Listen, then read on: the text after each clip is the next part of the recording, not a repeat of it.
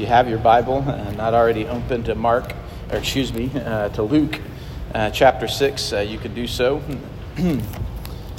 I decided today to, to take a break from our series in Mark in light of just the change um, of our location this morning and, and even just looking ahead to Easter, thinking about Easter grants and thinking about uh, the opportunity uh, that we have during the Easter season uh, to love and serve others uh, and to turn our, our minds uh, to Jesus' command in Luke chapter 6, 27 through 36, to, to love our enemies. it really takes us to the heart of the broader question is, of, of what does it look like to love our neighbors. Uh, this is uh, what God has called us to, to be a people who love Him with all our heart, soul, mind, and strength, and to love our neighbor as ourself. And so we want to consider uh, this topic. And um, it, it, really takes us to a concept that we, uh, we've talked about uh, being that being of gospel culture in the life of our church. Uh, we want to see in the life of Treasuring Christ a, a, gospel culture. And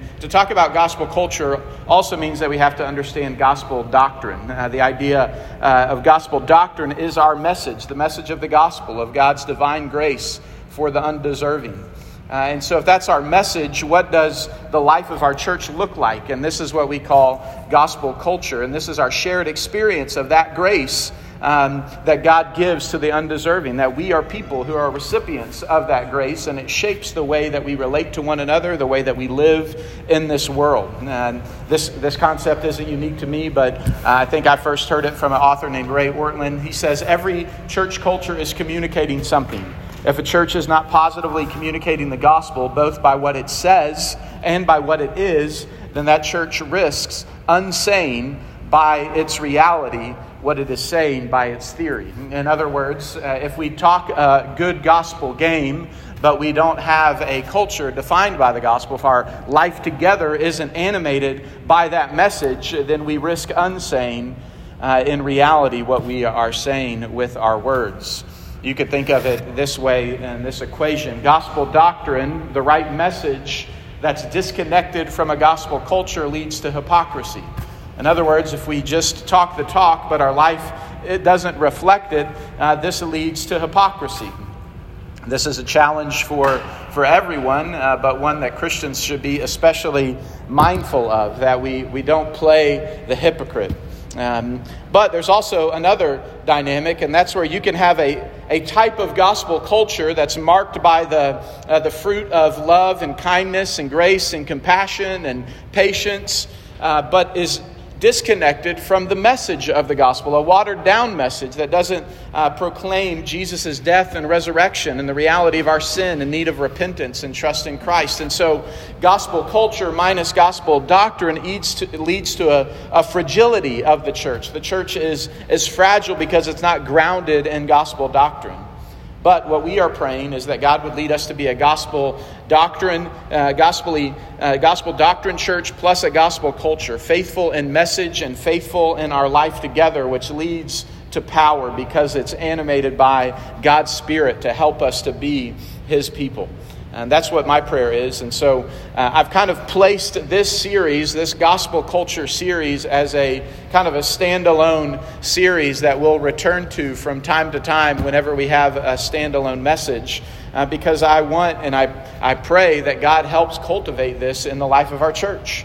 Um, and so uh, it's funny, I was looking back. I think the last time we, we had a gospel culture uh, sermon uh, was back when we moved into his house uh, about a year ago uh, in February uh, when uh, we talked about humility, uh, defining the life of the church, that we uh, are marked by humility. Well, today I want to talk about how a gospel culture is shaped and marked by love, by radical love. And one of my favorite authors, apologists, is a guy named Francis Schaeffer. And he has a quote that, that kind of talks about the same concept that uh, that Ray Ortlund kind of pulls some of his thoughts from. He says, One cannot explain the explosive dynamite of the early church apart from the fact that they practiced two things simultaneously the orthodox, orthodoxy of doctrine, the right message, and the orthodoxy of community, their life together in the midst of the visible church, a community which the world could see. So he's saying that the power of the early church, how you go from 120 in an upper room at Jesus' resurrection to uh, spreading throughout uh, the, the Roman Empire uh, in the first 300 years of, the, of, of the, of what we consider uh, the first 300 years of AD, uh, from 0 to 300 AD. What defines uh, the growth of the church in that period is both a faithfulness to the message of the gospel and a, a visible church marked by the truth of the gospel together. He says, By the grace of God, the church must be known simultaneously for its purity of doctrine and the reality of its community. Our churches have, um, he says, so often been only preaching points with very little emphasis on community. But he says this, but an exhibition of the love of God in practice is, a, is beautiful and must be there. So he says the church must be an exhibition, a demonstration of the love of God in practice. I love that picture uh, of what it tells us the church should be. Uh, and as a, as a church at Treasuring Christ Church, we, we are a church that's going to lean heavy on being faithful to the gospel message. And as we are faithful to that message, we must never lose sight of being an exhibition of the love of God in practice, that it would define how we live and, and how we operate as a church. And so today I want us to talk about how radical love for others flows out of experiencing God's undeserving mercy. Radical love for others flows out of experiencing God's undeserving mercy. The idea that we see in this passage is summed up very simply in the first uh, command that we see in verse 27 Love your enemies. Love your enemies. In many ways, this is uh, a expounding upon the great commandment that Jesus gave in Matthew chapter 22. But Jesus giving the great commandment, which we know as to love God and love our neighbors, really flows out of the Old Testament. You see, in Deuteronomy chapter 6, 5, uh, chapter 6, verse 5, we're told that we are to love the Lord our God with all our heart, with all our soul, and with all our might.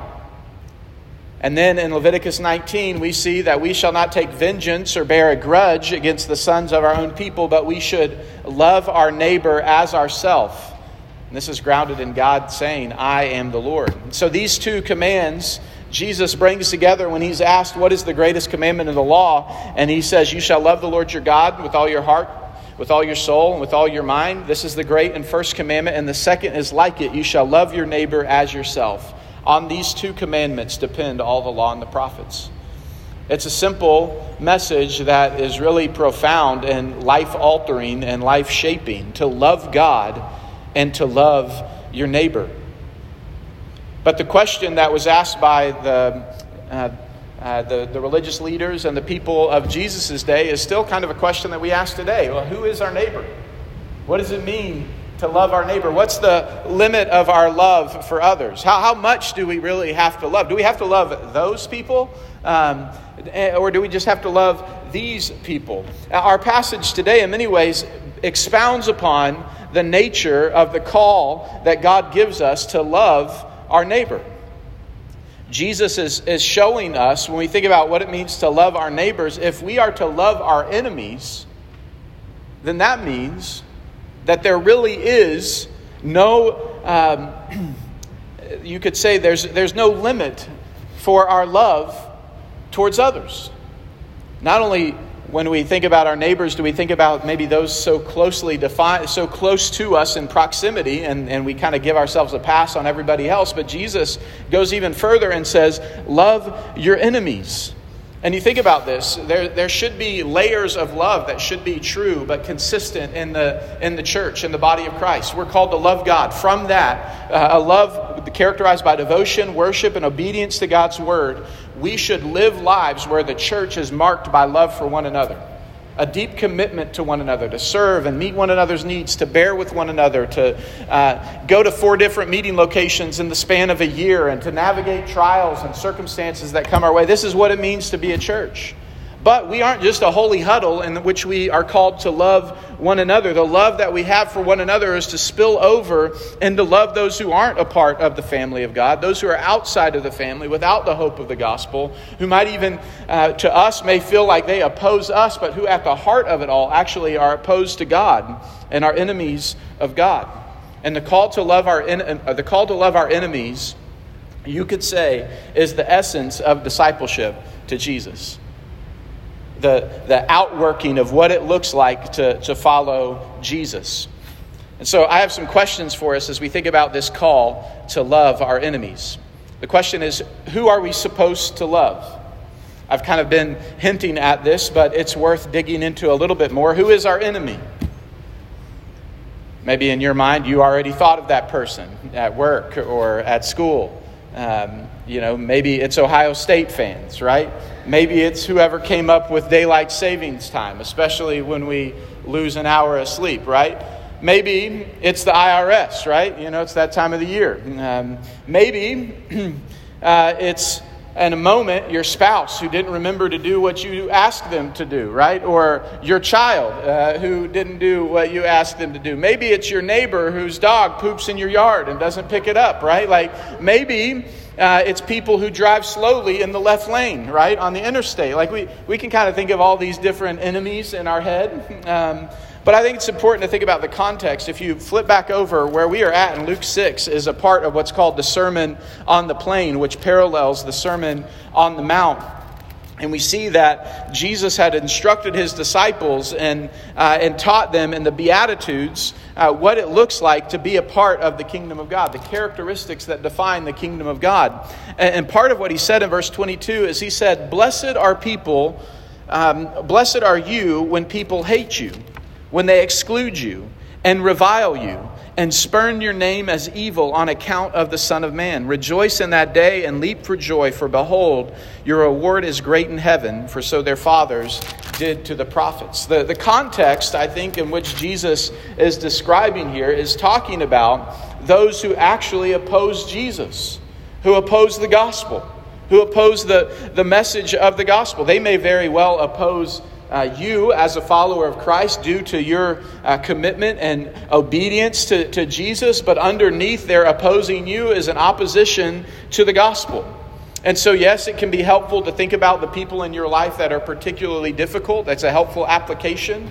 But in a way, I think what Jesus is saying is anyone who's apart from Christ, any person uh, who uh, opposed to me and to the gospel, they are to be recipients of your love not your reviling, not your uh, condemning, but of your of your love. And in, a way, in, in the way of Jesus, you could say it this way: There's no one that should be outside our circle of love.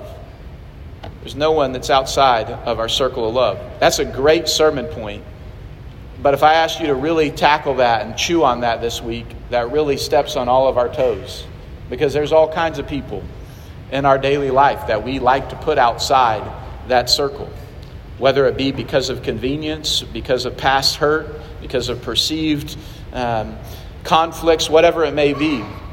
In fact, if you skip down to verses 32 through 35, really, Jesus is going to, um, in many ways, repeat what uh, what he, he said earlier. In verse 27, he says, Love your enemies, and then he unpacks it even more. Do good to those who hate you, bless those who curse you, pray for those who abuse you. Verse 32, he says, he says, Look, if you love only those who love you, what good is that to you? Everyone does this. Even those who are apart from God, sinners, uh, love those who love them back. Uh, sinners do good to those who do good to them. Sinners lend and expect something in return.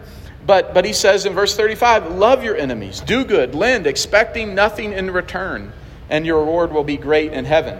So, what, what Jesus is saying is we do not love those who can love us back or who can pay us back in some way. In fact, the measure of Jesus' love is that he loved precisely those who didn't deserve his love, precisely those who could offer nothing in return. You can think of it this way there are four types of love there's ordinary love, loving those who like us. That's understandable. It's easy to love those who like us. There's self love, loving those who are like us. then There's extraordinary love, which is loving those who are unlike us. But radical love, the kind of love that I think Jesus is calling us to, and by calling us to radical love, I think he calls us to an extraordinary love as well. But radical love is loving those who dislike us.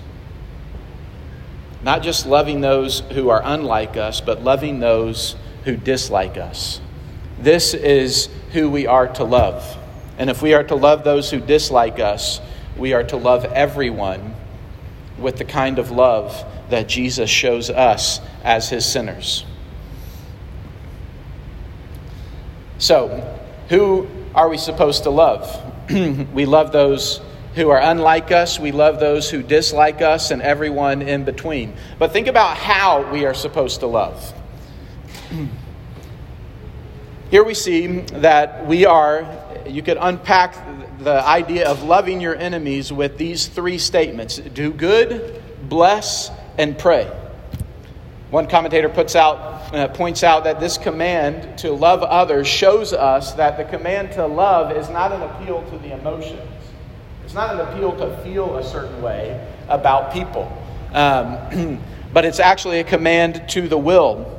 It's a call to action. In other words, he says the engine of the will and not the caboose of the feelings is what Jesus is talking about. What drives this kind of love is a decision, is an action uh, that's oriented towards others. So Jesus, Jesus isn't just going for a, a loving feeling right? The righteous brothers uh, had something there, but he's going for something more, right, than a loving feeling. He's, he's talking about uh, loving in action. And he says three things love through doing good, love through how you speak, and love through prayer. Do good to those who hate you. What does it mean to love someone? You love someone by tangibly, practically doing good to them. I, I see uh, today as actually my wife's birthday. Um, she turns 25. Um, and uh, the most, uh, it's actually in her 30s, but the most 30 something birthday uh, for a mother is to be homesick uh, with a child. And so that's where she's at here on her birthday. But if you think of her, uh, tell her happy birthday today. When I think about uh, someone who has shown me love and who I have seen love others through their actions, I, I think about my wife. Maybe you have a, a spouse, maybe a family member who, man, they, they love through action. There's no question their love because they demonstrate it through what they do, that they do good to others. They look for ways uh, to do good. They, they look for ways to, um, to, to, to serve. They look for ways to, to help. Uh, there's something that's kind of disarming about a person who just shows up and, and helps without asking, that looks for where the need is and, and tries to, to meet it. That's what Jesus is calling us to. He's calling us to even do that to those who hate you, to those who oppose you. So we love through doing good. Then we love through how we speak. He says we are to bless those who curse you. To bless someone can be uh, referring to the action that you take towards them, but in light of the, uh, the, the parallel or the contrast of cursing you, it's most likely speaking of the way that we speak to others, that we would speak in ways that would bless others. No doubt, uh, fundamentally, we bless others with our words when we speak the truth of the gospel. When we share the good news of the, the best message you could share is the good news of the gospel even in its offense that we are not right with God because of our sin and we need to come to Him in repentance and in faith. But we also can love others through how we speak by caring for them, by speaking with respect, by speaking with uh, compassion, with gentleness. Jesus uh, tells us and demonstrates, I should say, demonstrates to us how he speaks with people who, who are shocked that, that they are speaking to him, and he does so in ways that often disarmed them through the way he would speak to them. And then perhaps one of the most underestimated ways that we love others is by praying for them.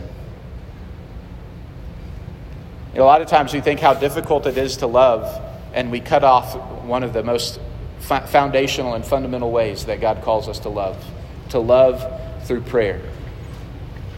I was thinking about this passage, and uh, a recent controversy. Some of you may have followed this uh, controversy. A pastor, a well known pastor named Alistair Begg, um, recently um, was on a talk, was on a radio show, and was asked a question. Somebody called in and, and asked the question of uh, should this grandmother go to her grandson's um, gay wedding? Uh, her grandson was getting married to a, to a transgender uh, woman. And, and she was asking, Should I go to the wedding? And Alistair responded uh, somewhat quickly. He said, I, I think you should go and you should sit in the front row with a gift. Um, and your ears may perk up, like many people's ears, and say, Wait, wait a second. What did you say? Is that, is that the way that we show love to one another? and uh, what followed is many people, um, many other uh, faithful brothers and sisters, uh, kind of questioning uh, Pastor Begg's thinking on this process and, and, and kind of uh, issuing a very strong, contrasting take on that issue. And, and Alistair's response, one of the things he talks about is the command to love our enemies and to bless our um, uh, to bless those who curse you and to uh, and to do good to those who, who hate you and and he uh, is wrestling with how do you be faithful to the gospel and uh, and yet compassionate towards sinners and, and in this very specific situation, he was saying this Christian grandmother whose grandson knows where she stands can, in his mind, go without risking confusion that she's in agreement with him by, by going to this wedding. I think Alistair's mistaken in his, uh, in his answer to that question. Um, because of the nature of a wedding. To go to a wedding by its very nature is to affirm and to bless. It's actually partaking uh, in a wedding. Uh, we don't often do this anymore, but this is why they used to ask the question if anyone opposes the union of this man and woman, speak now or forever hold your peace. There's a reason that that's there to offer, and anyone who can't affirm and bless that marriage would, by, um, by duty, have to speak up and to say so. but I think his conclusion is wrong. I don't think that a Christian should go to a uh, same sex wedding because, in doing so, it affirms to people in their sin. There's a whole host of other types of weddings that you shouldn't probably go to either because it would affirm someone in their sin. Um, and, and yet, I think his impulse is one that we have to listen to and to wrestle with. What does it mean to love our enemies? Jesus was accused of being a friend of sinners and eating and drinking uh, with, with sinners because he loved his enemies. If you love your enemies, you will be mistaken sometimes and looked down upon, perhaps by other believers, for why are you with them? Why are you talking to them? Why are you uh, connecting with them? Why are you seeking to do good to them? It is a radical love to love those who are unlike us and dislike us, and that's what Jesus calls us to. As Christians, we will not revile any sinner, nor can we affirm any sin. Instead, in light of Jesus' call to love our enemies, we must love every sinner and declare the gospel that brings forgiveness of sins. The same message that leads us not to revile and not to affirm is also the same message that leads us to love. And if our definition of love is only shaped by a culture that, uh, that, that wants to not offend, then we will go against the definition of love that God gives us, which neither compromises his holiness nor dismisses his mercy and kindness and compassion to sinners. And these two things, as, as a church, we have to wrestle with. How do we hold fast to his holiness, to, uh, to, the, to the conviction of God's word, to the, to the truth about the, the sinfulness of sin, and yet to the message of grace and forgiveness of sin for any sinner. And if, if in your head you don't put yourself in that category, you haven't thought enough about your sin. If God can forgive you, friend, He can forgive anyone. Like Paul, we ought to be able to say, I am the chief of sinners, and God has shown grace and mercy to me. Therefore, we don't revile any sinner, nor do we affirm sin, but instead we love every sinner and declare the gospel that brings forgiveness of sins. And I bring this up because every pastor loves to step into a controversy in their sermon. No, that's not why I bring it up. I bring it up because I care about shepherding us to learn how to love well. There are many Christians who need to be challenged to be pushed to, to, to reach out across difference, across the boundaries and the barriers to love others. And, and I think every gospel preaching church needs this call to love our enemies. However, as you swim in the water of our culture, what you are swimming against is a message of total affirmation and acceptance that says love and let live. God loves everyone. There, there's, there's a message of love that's not bound to God's word, that's bound to our own preference.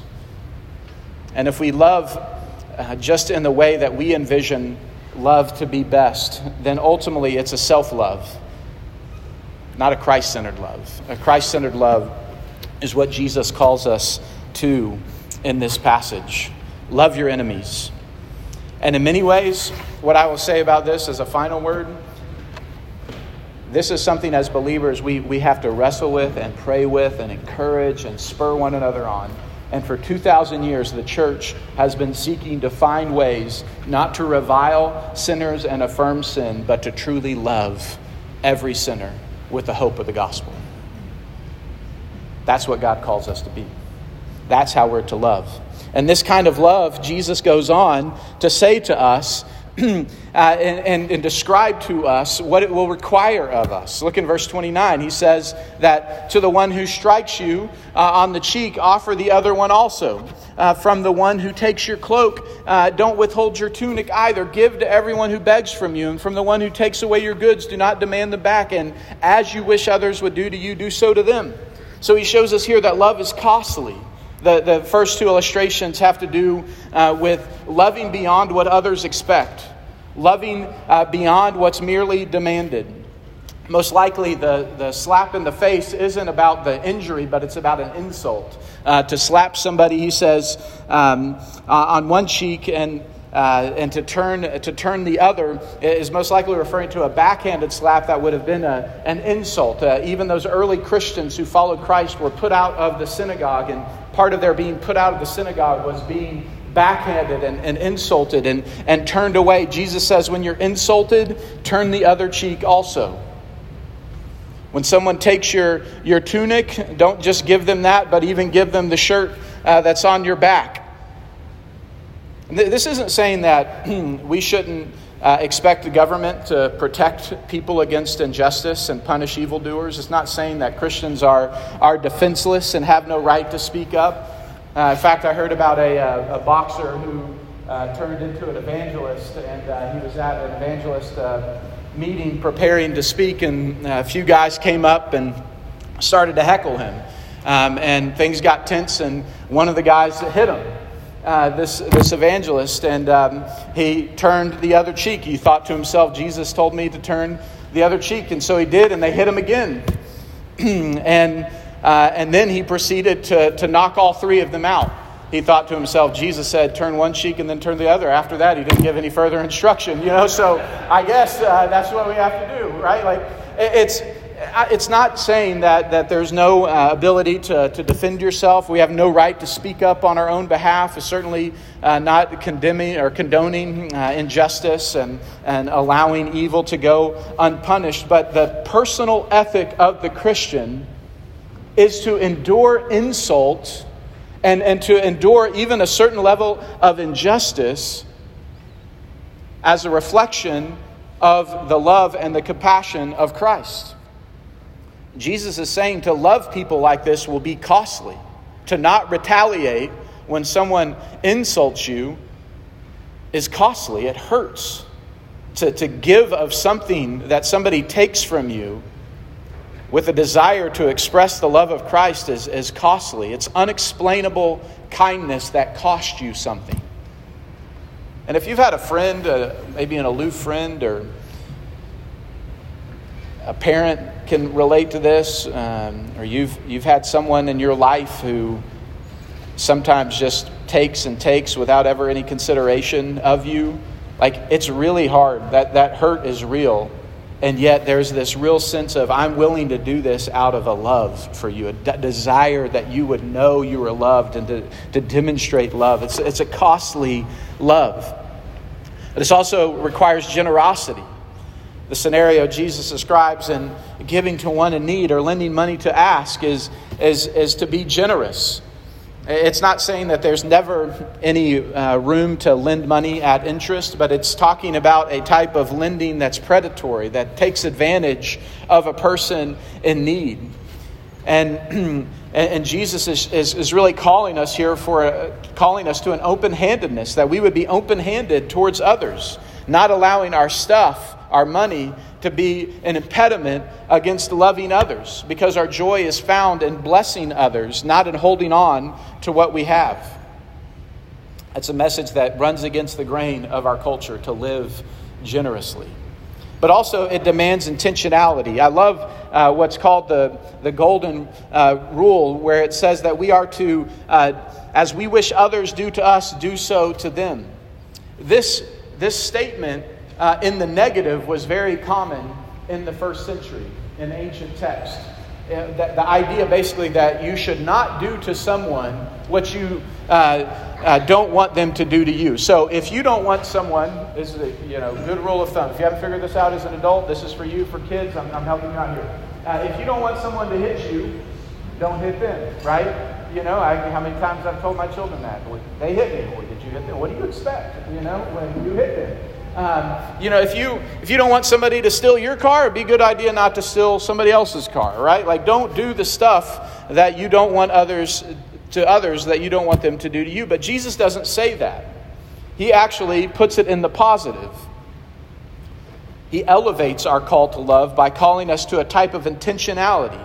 He says, think about it. What you would want someone to do for you, do for them. I want somebody to treat me with kindness and respect. So treat others with kindness and respect. I want somebody to help me out when I'm in need. So help somebody out when they're in need. I want somebody to check in on me when I'm struggling. So check in on somebody when they're struggling. Do unto others as you would have them do unto you. This intentionality is what love looks like to see others and to pursue others, to take the first step, to take the first action and draw near to others. This is what Jesus is calling us to. And, and sometimes when we think about this, it's easy to kind of get lost in the big picture of what it means to, to love like this, to love uh, intentionally and sacrificially and, um, and to, to love with generosity. What does it actually look like? Let me just give you some things that would encourage you as you think about how to love and bless others. We think about Easter grants. We think about uh, uh, the, the intentionally pursuing others that we, might de- that we might demonstrate the hope of the gospel, the love of Christ inviting someone to an Easter egg hunt, coming uh, to, to Easter service with us. Eight out of ten people say they'd go to church if somebody invited them, right? Like as simple as what it means to put ourselves in a position to do that uh, this Easter season. Here's, here's where it begins get to know your neighbors by name and pray for them. When you think about your neighbor to your left and your right, do you know their names? Do you know something about them? Do you pray for them? The same applies for our church family. Get to know one another by name and pray for each other.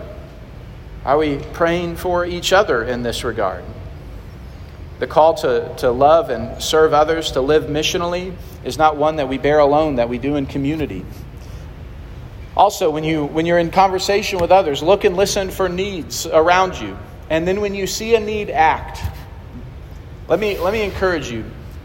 You have permission when you see needs in people's lives around you to act, to help. You don't need anybody else's permission. If you see a need, you can act. That person may say to you, I don't want your help. To which you'll say, okay, respect them. But odds are, people who need help often don't want to ask for help. A coworker stressed out at work, bring them a cup of tea or a cup of coffee. Let them know you're praying for them. Your neighbor lost a loved one, offer to bring them a meal or pick up their mail while they're out of town. You see a need, act on it. Surprise someone with kindness. Don't wait until there's a need, just act because you want to demonstrate God's love.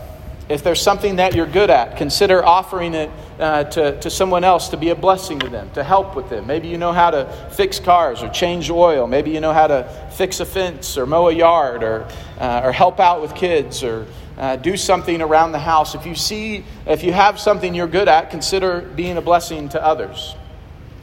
The special occasions that come along in people's lives, celebrate them with others. Show up. Part of what it means to love others is just showing up and being present in their life. Similarly, when you have things in your life that you want to celebrate, invite others into them. Invite coworkers and neighbors and friends to celebrate those occasions with you. If you're getting a cup of coffee or getting a meal, invite somebody to come along with you or to bring an extra cup to someone as a friend you have something, some extra, so a meal that you made or, or something else, just drop it off to be a blessing to others. It doesn't mean you have to hang the moon for someone. It just means that you have to move towards them intentionally. And so, as we think about Easter grants, I want to encourage us to begin praying and considering how we'll bless others. And I just want to give you these two general encouragements uh, as, we, as we think about how to bless others. Don't think of something small as insignificant. Just because it's small doesn't mean it's insignificant. What matters most is not the size of the gesture, but the intentionality with which you act. And then finally, pray until you see a way to be a blessing. Sometimes, if you're like me, I'm like not very creative. Uh, I'm like, I don't know what to do. And I think about it, and once I've thought about it and I don't come up with anything, then it's like, okay, well, I thought about it, but I'll just move on. Right? Pray. Pray until you see a way. Ask God to open your eyes. Don't just count on, your, on yourself, but ask God to open your eyes so you can see how to be a blessing to others. Finally, I just want to close um, with asking ourselves of why we love like this. I read earlier, verse 32 uh, through 34, in many ways, uh, re- reiterates what uh, Jesus said in verses 27 through 28 uh, of what it looks like to do good and to bless and to be generous and uh, to be intentional. But verse 35 really brings it home of why we love others this way. And most fun- fundamentally, we love others because we've received God's undeserving mercy. Undeserved mercy, excuse me. We love others because we've received God's undeserved mercy. See, see how it says in verse 35 love your enemies do good and lend, expecting nothing in return, and your reward, reward will be great. And notice the statement You will be sons of the Most High, for He, God, is kind to the ungrateful and evil.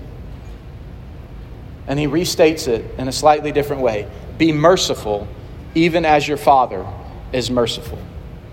You see, the, the call to radically love others flows out of our identity as children of God and of God's identity as a merciful and loving Father. He's kind to the ungrateful and evil.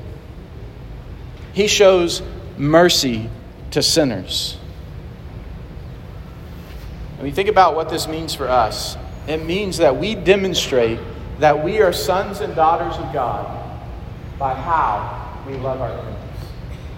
He's not saying that you will become a son or daughter of God based on how you love, but that it is a reflection of the fact that you are a son or daughter of God.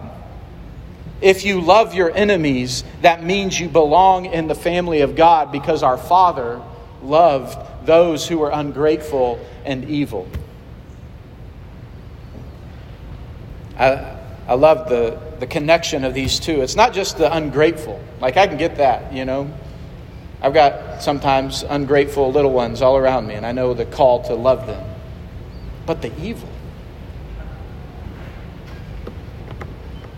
to love those who are evil, does that not challenge us to love in the way that Christ loves?